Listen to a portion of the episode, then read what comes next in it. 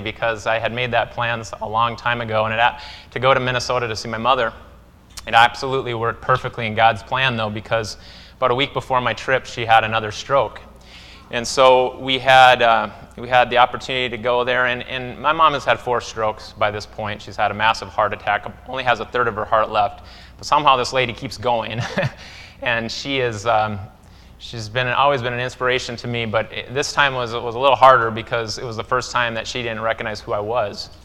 And so that's always a challenge, you know. So, but on the positive side, she's in a new nursing home where she has better care. Um, you know, before she was in an assisted living where she didn't have direct access to a call light or anything like that. So now we feel a whole lot better. So, um, but yeah, I just I really really appreciate being back. And I tell you why is because, you know, this is a this is an absolute. I, I look at there's nothing better in life than to be able to preach the word of God. I have, I have done a lot of things in my life. I've done a lot of you know, things that have been really fun. Uh, I love sports. I love, you know, I love football. I love basketball. I love tennis. You name them, I love golf. But there is nothing better than preaching the Word of God. Why in the world do I love to preach the world, Word of God so much? Well, part of the reason is, is because in today's age, what's happening to the Word of God is a a backslidden, very watered down version of it, where we are very rarely confronted with what I'm about to talk today about the decision between heaven and hell. The story, the Bible that we're about to, the scripture that we're about to talk about is the sermon, the end, the climax to the Sermon on the Mount. Jesus is speaking to all these people who have come to watch and have followed him.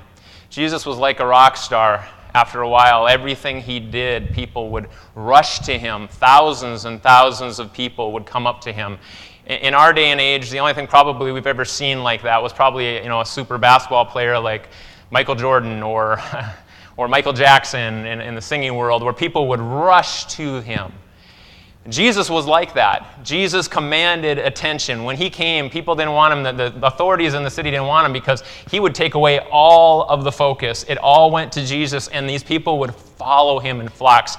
And the reason is, is because Jesus was doing something no other man had done. He was healing of all sorts. He was taking, he was healing people from the dead. All matter of sickness and ailments that people had, the Lord was doing. And that's what brought the people. And the Lord knew that. But that was not why the Lord was here. He was not here to be the genie in the bottle that would do whatever you wanted and command the wishes and all these things. That was an attribute of his abilities to do that. He is God. He has this amazing, uncanny ability to heal, to, to do miracles, to, to stop storms, as we know. But his mission on this, his very big mission, and I want to tell you right off the bat, the focus of this book, the, if you want to know a snapshot of the Bible, what this book is, is a rescue mission. A rescue mission. Anyone who tells you anything different does not understand what's written therein. This book was written for us because we had fallen. We had fallen in our sin. When Adam bit the apple, all men have sinned, and it went down. When you were born into this earth, you were born with a sinful nature. You were born, you didn't need to be taught how to sin. You were born with it. But God commanded a plan and he put it out and this is the only thing that there's no other person who could do this but the almighty god could create a book that is perfect from cover to cover. And in, in our world today so many people do not want to teach it in the pulpit. They don't want to teach so, some of it. They want to pick and choose the things that are popular. But they do not want to preach the word of god in its entirety. And unless you do that, you'll never understand that this is a huge rescue mission. And that's what we're going to talk about today. We're going to start, and you have your Bibles, if you could turn to Matthew chapter 7. I have in your bulletins a little note part that we do. These notes are for you because I believe very strongly that a sermon shouldn't end at the end of 1130. A sermon should be for your whole week. It should guide you. It should be food for your nourishment. Not because Jeremy Lapine said the sermon, but because if you are leaving church and you do not have direct application into your life, something's not right. Either the preacher's not preaching the word or you're not listening. I like an active congregation, so I give you this to write down those notes so you can take them home and you can think about these things. Sunday is not the only day to be in God's Word. Amen? If we have Matthew chapter 7, verse 13 and 14 says this Enter by the narrow gate, for wide is the gate and broad is the way that leads to destruction, and there be many who go by in, in by it, because narrow is the gate and difficult is the way that leads to life, and there are few who find it. Let's bow our heads in prayer. Lord, our Heavenly Father, I come to you right now and ask you to take the pulpit from me. I ask that your words preached like you did on the Sermon on the Mount, that I do not get away, get in the way of this very, very important message. God, use me as a tool. But Lord, help me stay humble. Help me help my get my sin out of my life. Lord, cleanse me from the wickedness that I am. And allow this word to come from you to the congregation May it convict hearts. May it convict hearts today. And that it may be used to do mighty works in your, in your house here at Crystal Cove. Thank you, dear Lord Jesus. Amen. Amen. Starting out by giving a little background. In chapter 7 on the Sermon on the Mount, there's three chapters that compose this chapter 5, 6, and 7. Jesus starts out the sermon on, the, on this chapter 7. He's talking about judging others. And real, real briefly, I'm not going to read it, but he wants us to not judge others lest we be judged. It's very important that we understand that, that we're not going to sit there and be the judge and the jury for the world and boom, boom, boom. He warns against it. Okay, and then on a positive note, you know, and, and going back to that, we see judging everywhere. How many of you watched the Kavanaugh hearing? Our Congress is, is just loaded on judging a man. Okay, they want to destroy a person's life. And I'm not saying he's guilty or innocent, I'm not saying that. But you see a tendency in our culture today that you are guilty because someone says words and you're judged whether you did it or not in our country. Wow, is that a dangerous, slippery, slippery sliding slope, right? Say that fast. Isn't it, though? Isn't it dangerous to think that we are in a society where someone can say something for you and you are automatically guilty? We have become a society of judging. We also contrast this negative behavior that Christ warns against with a very healthy discipline that he asks us to do. He asks us to ask him, to seek him, to knock oh, to our Heavenly Father, and that's later in the chapter when he tells us basically if you need anything, ask anything you will, and if it's in the will of my Father, I will give it to you. So God is saying, You have direct access to me. You know, I was at a church last Sunday, and I got to bring this up. It has nothing to do with my message, but it just has been on my mind. I want my daughters to hear this. I was at this message of, of my daughter Jill's. We went to this church, and first of all, it was a very young church, which was really exciting because the young kids were all in there. They were all really enthusiastic. The music was far above anything we'll ever do. It was amazing music. But something was missing in this message. The pastor got up and it was all about praise, and bringing your praise on when you're having a difficult time, when you're having challenges in your life and you're struggling in your life. Put your praise music on and bring your praise to church. And come, you come to church to bring your praise, and you bring and you praise and you sing to the Lord, and then He'll show up. Folks, there's a problem with that doctrine. Is because when Jesus Christ died on the cross, the veil was torn. The veil was torn, and what that signified is at any given time, all the time, we have the Holy Spirit as a Christian inside of us. He's with us always. Amen? Amen? You don't have to go to church to meet God. If you are a Christian and you have Jesus Christ in your heart, you have Him 24 7. And as a Christian, you know it. You are a different person. All things are new in your life. You're still a sinner. You still fall into sin. But there's just something about Jesus Christ in a life. It changes you. And if you have to feel you have to go to church to get your praise on, you're missing out. Your praise is 24 7. And every day you can have your praise with the Lord. Amen? Now we got to get into the decision, though. The sermon is on the narrow gate. We looked at these verses. There's always been decisions in your life. You make them every day. One of the challenging decisions I have every morning, I know it's going to sound really goofy, is to put which socks on. Okay, and I'll tell you why. Because I'm the worst when I take my socks off, I don't throw them together in a ball. Okay, they go into the wash, and I always get one back, and I can't find the other one. So I'm going through my drawer many, many times, and there's one sock here, one sock there. Now, I added to my misery by adding two golden retrievers in my life who happen to love to eat socks. So every day, these golden retrievers, I was walking my dog the other day, and, and he was really, really not acting normal, and he, and he finally threw up, and here it was Ren's sock. so Ren's having this problem too. This, this thing, but you know, every day we've got to make decisions from what to put on. What are we going to wear? Okay, little de- decisions, but also they get bigger, don't they? As you grow older, as you say, I got to choose who I'm going to marry. That's a tough one. Who I'm going to spend the rest of my life with. Who am I going to marry? Okay, there's other decisions we got to make. What job to take? Where do we want to work? What career do we want to do? My daughter Jill is at that place where all of a sudden decisions are everywhere. Mom and dad aren't making the decisions anymore. Jill is. And it's interesting to see as she's doing really well, making some good decisions. But the reality is, we all have them. But here's the tragedy. Here is the tragedy. We go through our whole life focused on all these decisions, but we neglect the most important one the decision that controls our future eternity. Folks, I got something to tell you today.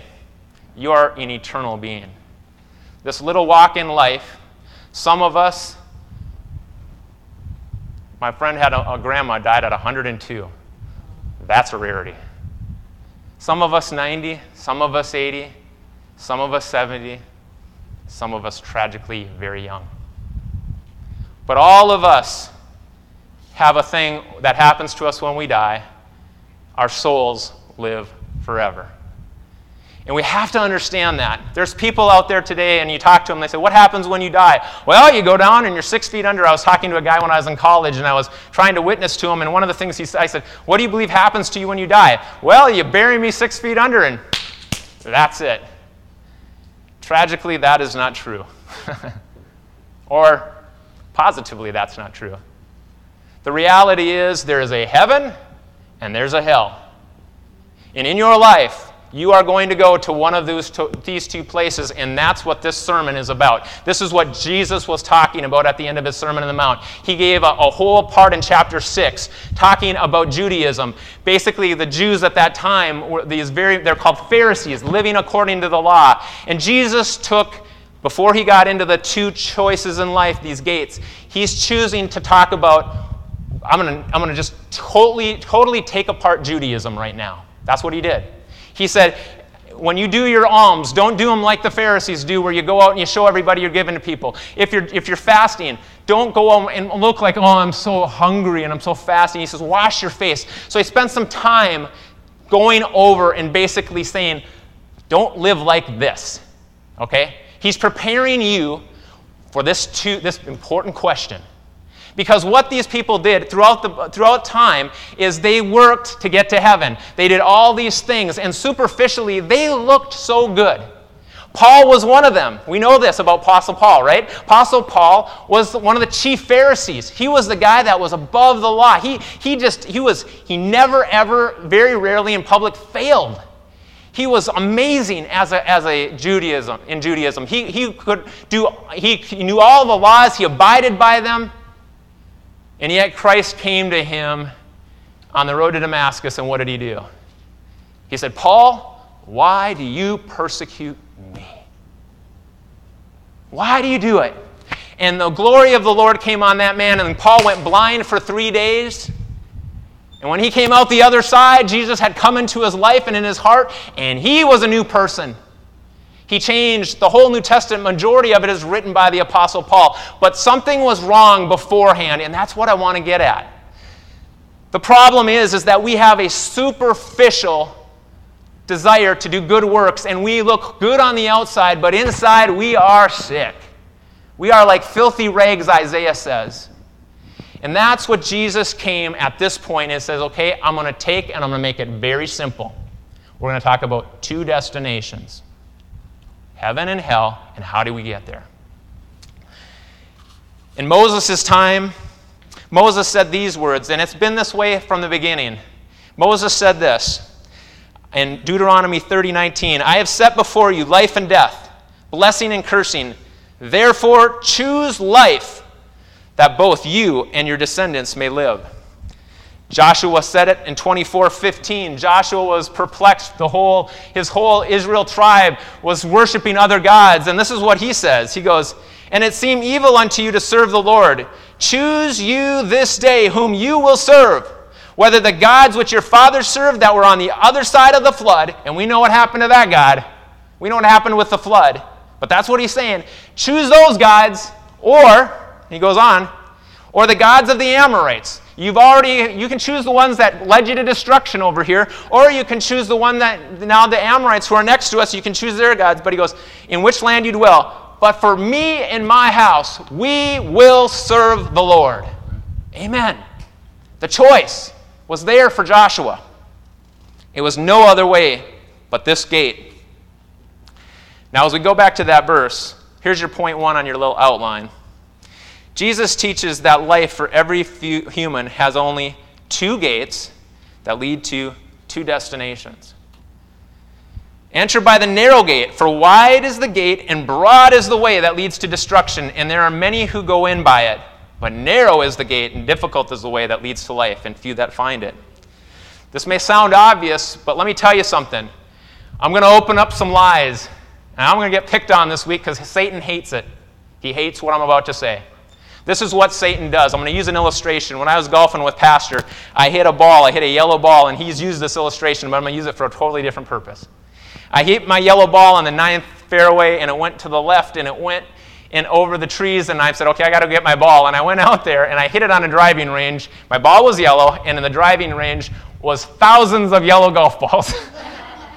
and I looked out there, and I'm like, I told Pastor, I'm like, we're starting to look for this thing, and they were all so close.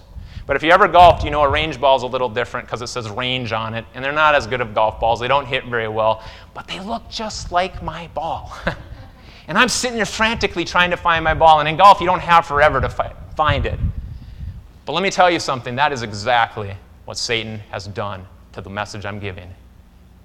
You'll go to church after church after church, and you'll see a lot of yellow balls that look very close but they lack the power of the cross. You will go and you will look and you will, and you will sit in the pews and they'll say some of the words and some of the, some of the principles God's given, but they lack the power of Jesus Christ on Calvary. They lack the death and the bloodshed that had to be shed for you and me. And so when he's talking about a broad way, it's not just people that are pagans that don't believe in God. That's people that have been raised in churches. Churches that have gone and they've heard, maybe never even heard the gospel, but they've heard the good things to do and be a good person. And what basically Satan has done is he has completely taken what God has the truth and he said, I'm going to get real close with a bunch of different ones and, and make you figure it out. Wow, he's been good at it, hasn't he? What did Jesus tell us to do with the gospel? He said, Go to all the world and spread the gospel. He sent them out two by two. What does Satan do? He'll take a sect right over here, Jehovah Witnesses. He'll take the Mormons, and he does our, the work that we're supposed to do. Isn't it amazing? He, he sends them out, and they are more they are more fervent, and they go out there, and you know what happens? Their church grows, and Satan passes a lie. What we're supposed to do, they're doing. And in churches, even the churches where we call evangelical churches, the Word of God is not spoken like this because it's hard, it hurts, it convicts, it's painful at times. It brings us on our knees. It creates tears to roll down our faces because when we look and compare our lives to the holiness of God, it creates in us conviction. And we in our society don't want to be convicted.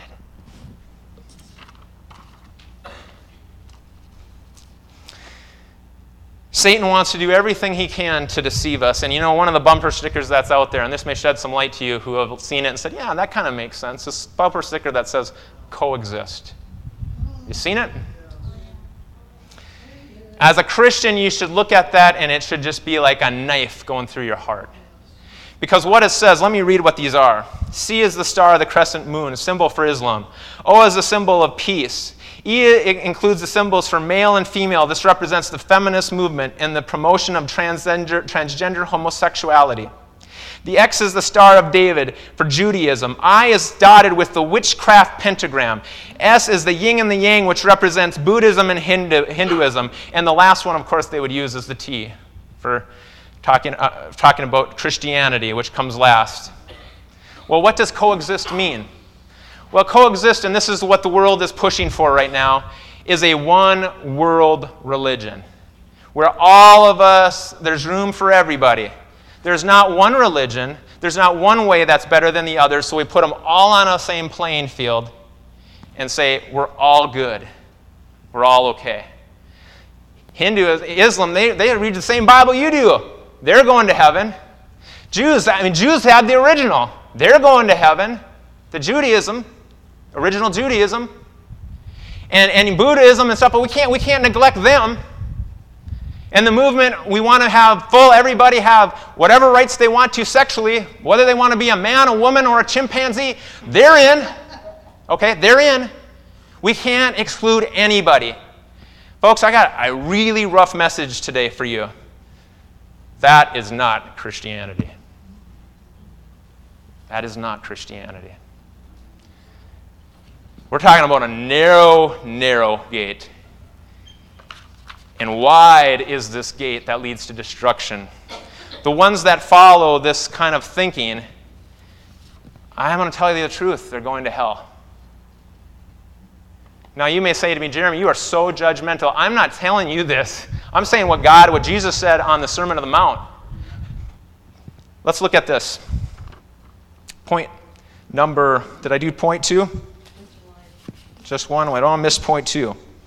Jesus warns that the gate that leads to heaven is narrow and wide is the gate that leads to life. Next week, the next two weeks, here's what I'm talking about. I'm going to talk about hell for a full week, and I'm going to talk about heaven for a full week. If you have people that do not know Jesus Christ as their Savior, this is a must. Bring them. Bring them. Maybe one of the few times in their life that they're going to hear and be faced with what really hell is like, what the Bible says about hell. But I'm not going to leave them there. I'm not just all gloom and doom. I'm going to tell you the next week what heaven is the vision of heaven that we don't even look at, and how amazing heaven's going to be.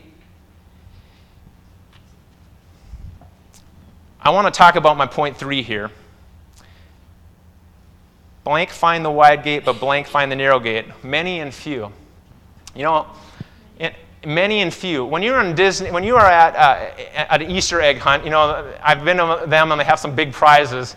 And they'll put like maybe I'll give you a $50 gift card in one of these eggs and maybe there's another big prize. And so you go around, but most of the eggs when you find them have one little jelly bean in them. But you're on a search for the main prize, right? Well, let me tell you something. Is it easy when I talk like that to talk about many and few? Many eggs, but only few find the good prizes. How much bigger is heaven in this scenario? When Jesus is talking many and he's talking few, it's not 60% and 40%. It's not. And I don't have the exact number. It's not 70 and 30%. I don't have the exact number. I don't know. But I do know this many and few scare me. When I read this verse, I could not sleep at night that night. I wrestled with God that night because what it told me was I need to get off my butt and start preaching God's word. So do you. Because many, many, many are going to go to hell, and few are going to find this narrow gate, and you know who the narrow gate is. Point number four. Bible says in John 7 the many who go by in it, but narrow is the gate and difficult is the way. The fourth point is the narrow gate is difficult. Folks, we have a problem in our society with Christianity that we believe if you just say the words, if you just raise your hand once, you're in. You're done. You did it. It's called easy believism. And the problem is we haven't taught salvation correctly. Salvation requires you to say, I can't do this. I can't get to heaven on my own. I need a Savior. And I'm going to turn from my sins, and I'm, I'm going ahead of myself, but I'm going to turn from my sins and I'm going to accept my Savior. And it is not easy. It's hard to find the truth. Like I said, there's so many religions out there, it's so easy to get confused. It's first of all hard to find the gate, and secondly, it's difficult to go through this gate. Why is it so difficult? I've always wondered why is it so difficult for people to accept Jesus Christ as their Savior? But it must be difficult because very few people are doing it, right? But it is. And let me tell you why I think it is. Because we are born from Adam's sin a sinner. And as we live our lives, one of the things that Satan has put his seed into us, besides our desires to have wealth and materialism, one of the greatest things he put in our seed is pride. We do not want to admit that we don't have all the answers. You can tell that by when you talk to people and you go out and you start talking to them. They never ask you questions, they always talk about themselves because they, they, they know everything. You ever been around those type of people? We're everywhere. Prideful, arrogant, non reflective. It's difficult to accept, especially for men, that you need a Savior. It's difficult to humble yourself under a cross, to say, I need Calvary. It's difficult. It hurts. It hurts to look back at the things that you have done because you know they're wrong. It hurts to go to the cross and say, I know I've sinned against God, and I know I've done this, and I've stolen from this person, and I had sex before marriage from this person. I'm sorry I'm talking blatant, but this is the reality we all live in. It hurts to go to the cross and say, I've sinned. It's difficult. Consider the cost, Jesus said. You must humble yourself, consider the cost. What builder goes out and starts a building without a plan, knowing that if he starts on the foundation and he builds it, oh, I'm getting tired, I'm done. You consider the cost of building a house because it's difficult. In your life, when you are thinking about accepting Jesus Christ, it's a life of difficulty. Are you willing to accept a man who came to this earth in, God's Son? And are you willing to accept it? And then are you willing to follow him with your life? It's difficult, it's not easy. I've had blessing after blessing as a Christian, but I've also had pain after pain.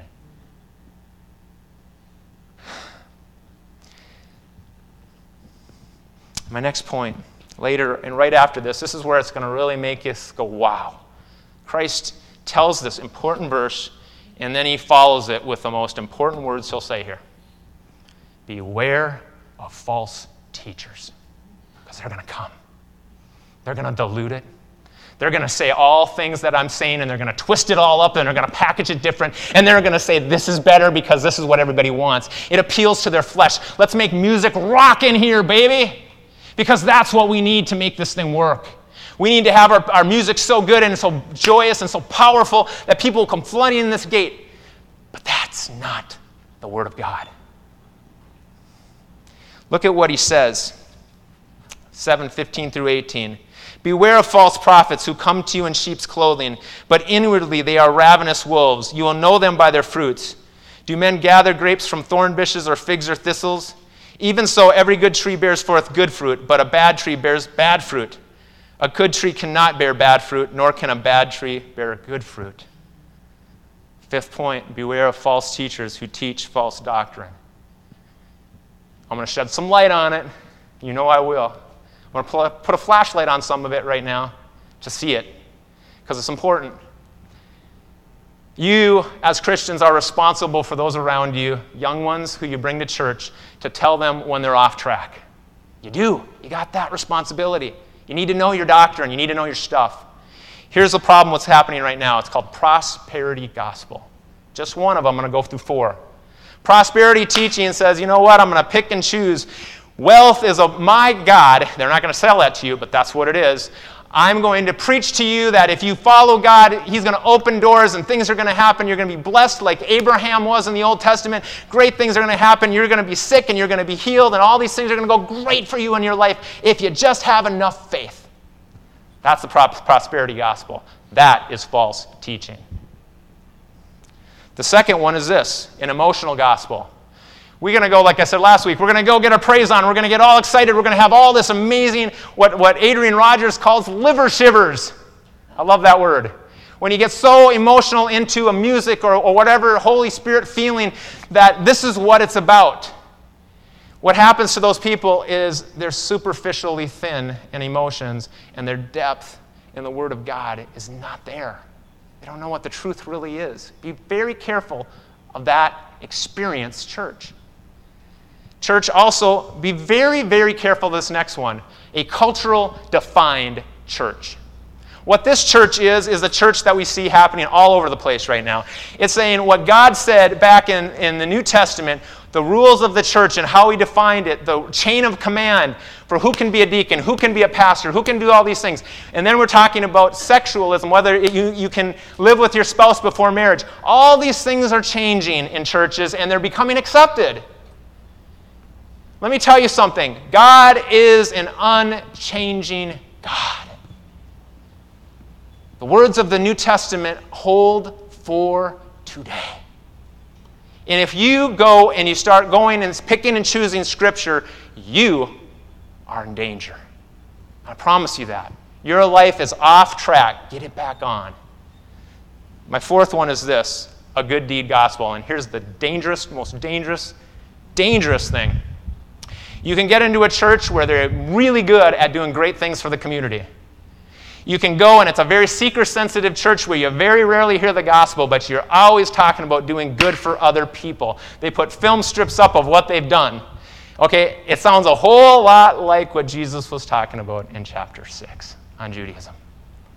We look great on the outside, but inwardly, we're sinning like crazy, and we don't care. Here's the final climax to this message, and this is what's going to keep you up at night. Matthew 7 21 through 23. Not everyone who says to me, Lord, Lord, shall enter the kingdom of heaven, but he who does the will of my Father in heaven. Many will say to me in that day, Lord, have we not prophesied in your name, cast out demons in your name, done many wonders in your name?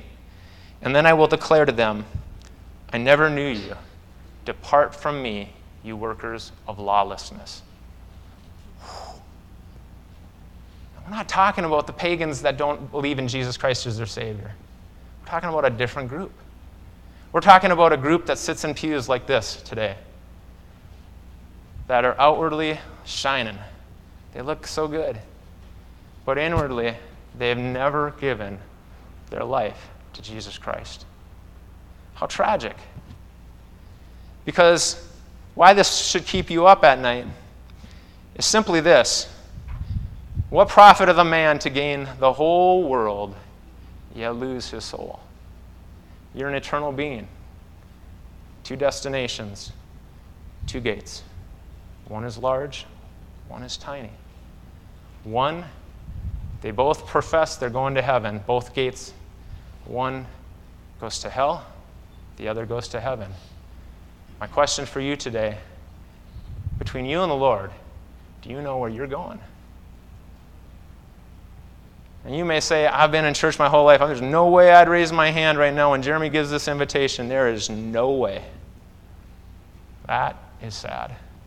And here's the reason why. Why would you ever risk eternity because of your pride? Let's bow, every head bowed and every eye closed. God, I'm going to open this up. I'm going to give the gospel right now, the truth of God's word. And Lord, I need your power to come down here and allow the people, if there's any in here right now that need to make this decision, that you will convict them so mightily that they will raise their hand and accept you as their Savior. Congregation, the Bible says for all have sinned and fall short of the glory of God. Every one of us from birth is destined to hell. For the wages of sin, of our sin, is death. But he didn't end it there. He said, The gift of God is eternal life through Jesus Christ our Lord. In John chapter 3, he talks about experience with Nicodemus that has to occur, and it's called being born again. If you've never accepted Jesus Christ into your life, now is the time. Don't put it off. Now is the time. God is calling you, calling you to turn from your sin and lift up your arms and say, I can't get to heaven on my own, and I need you, Jesus Christ, to save me from my sins. I'm going to say the words right now. If you feel convicted, then you just raise your hand, and I will pray for you at the end of this message, and we will accept Jesus Christ together. If you right now feel convicted inside you that God is calling you, knocking on the door of your heart to accept Him, could you please raise your hand for me? Is there anybody right now that does not know for sure they're going to heaven? Just raise it up.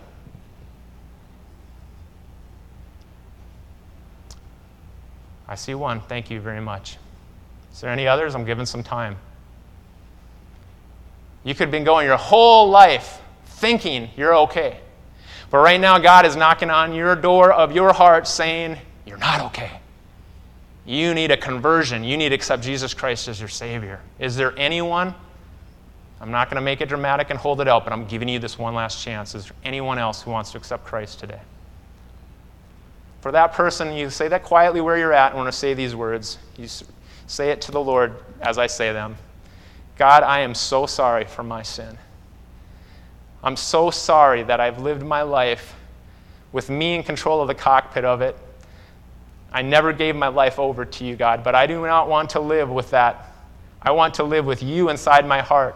I know I can't get to heaven on my own, so I'm giving you myself right now. I'm calling out to Jesus to save me from my sins so I know I can go to heaven and be with you. Just say those words and mean it in your heart. The Bible says you profess with your heart and say it with your mouth. You can know you're going to heaven.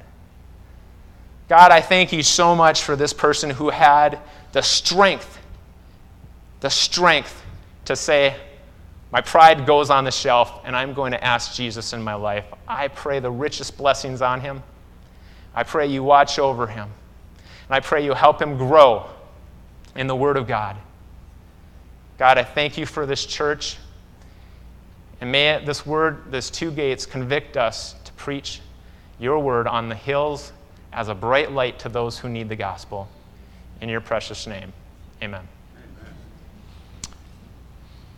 And I guess we will dismiss. Thank you guys very much for coming. Have a great day.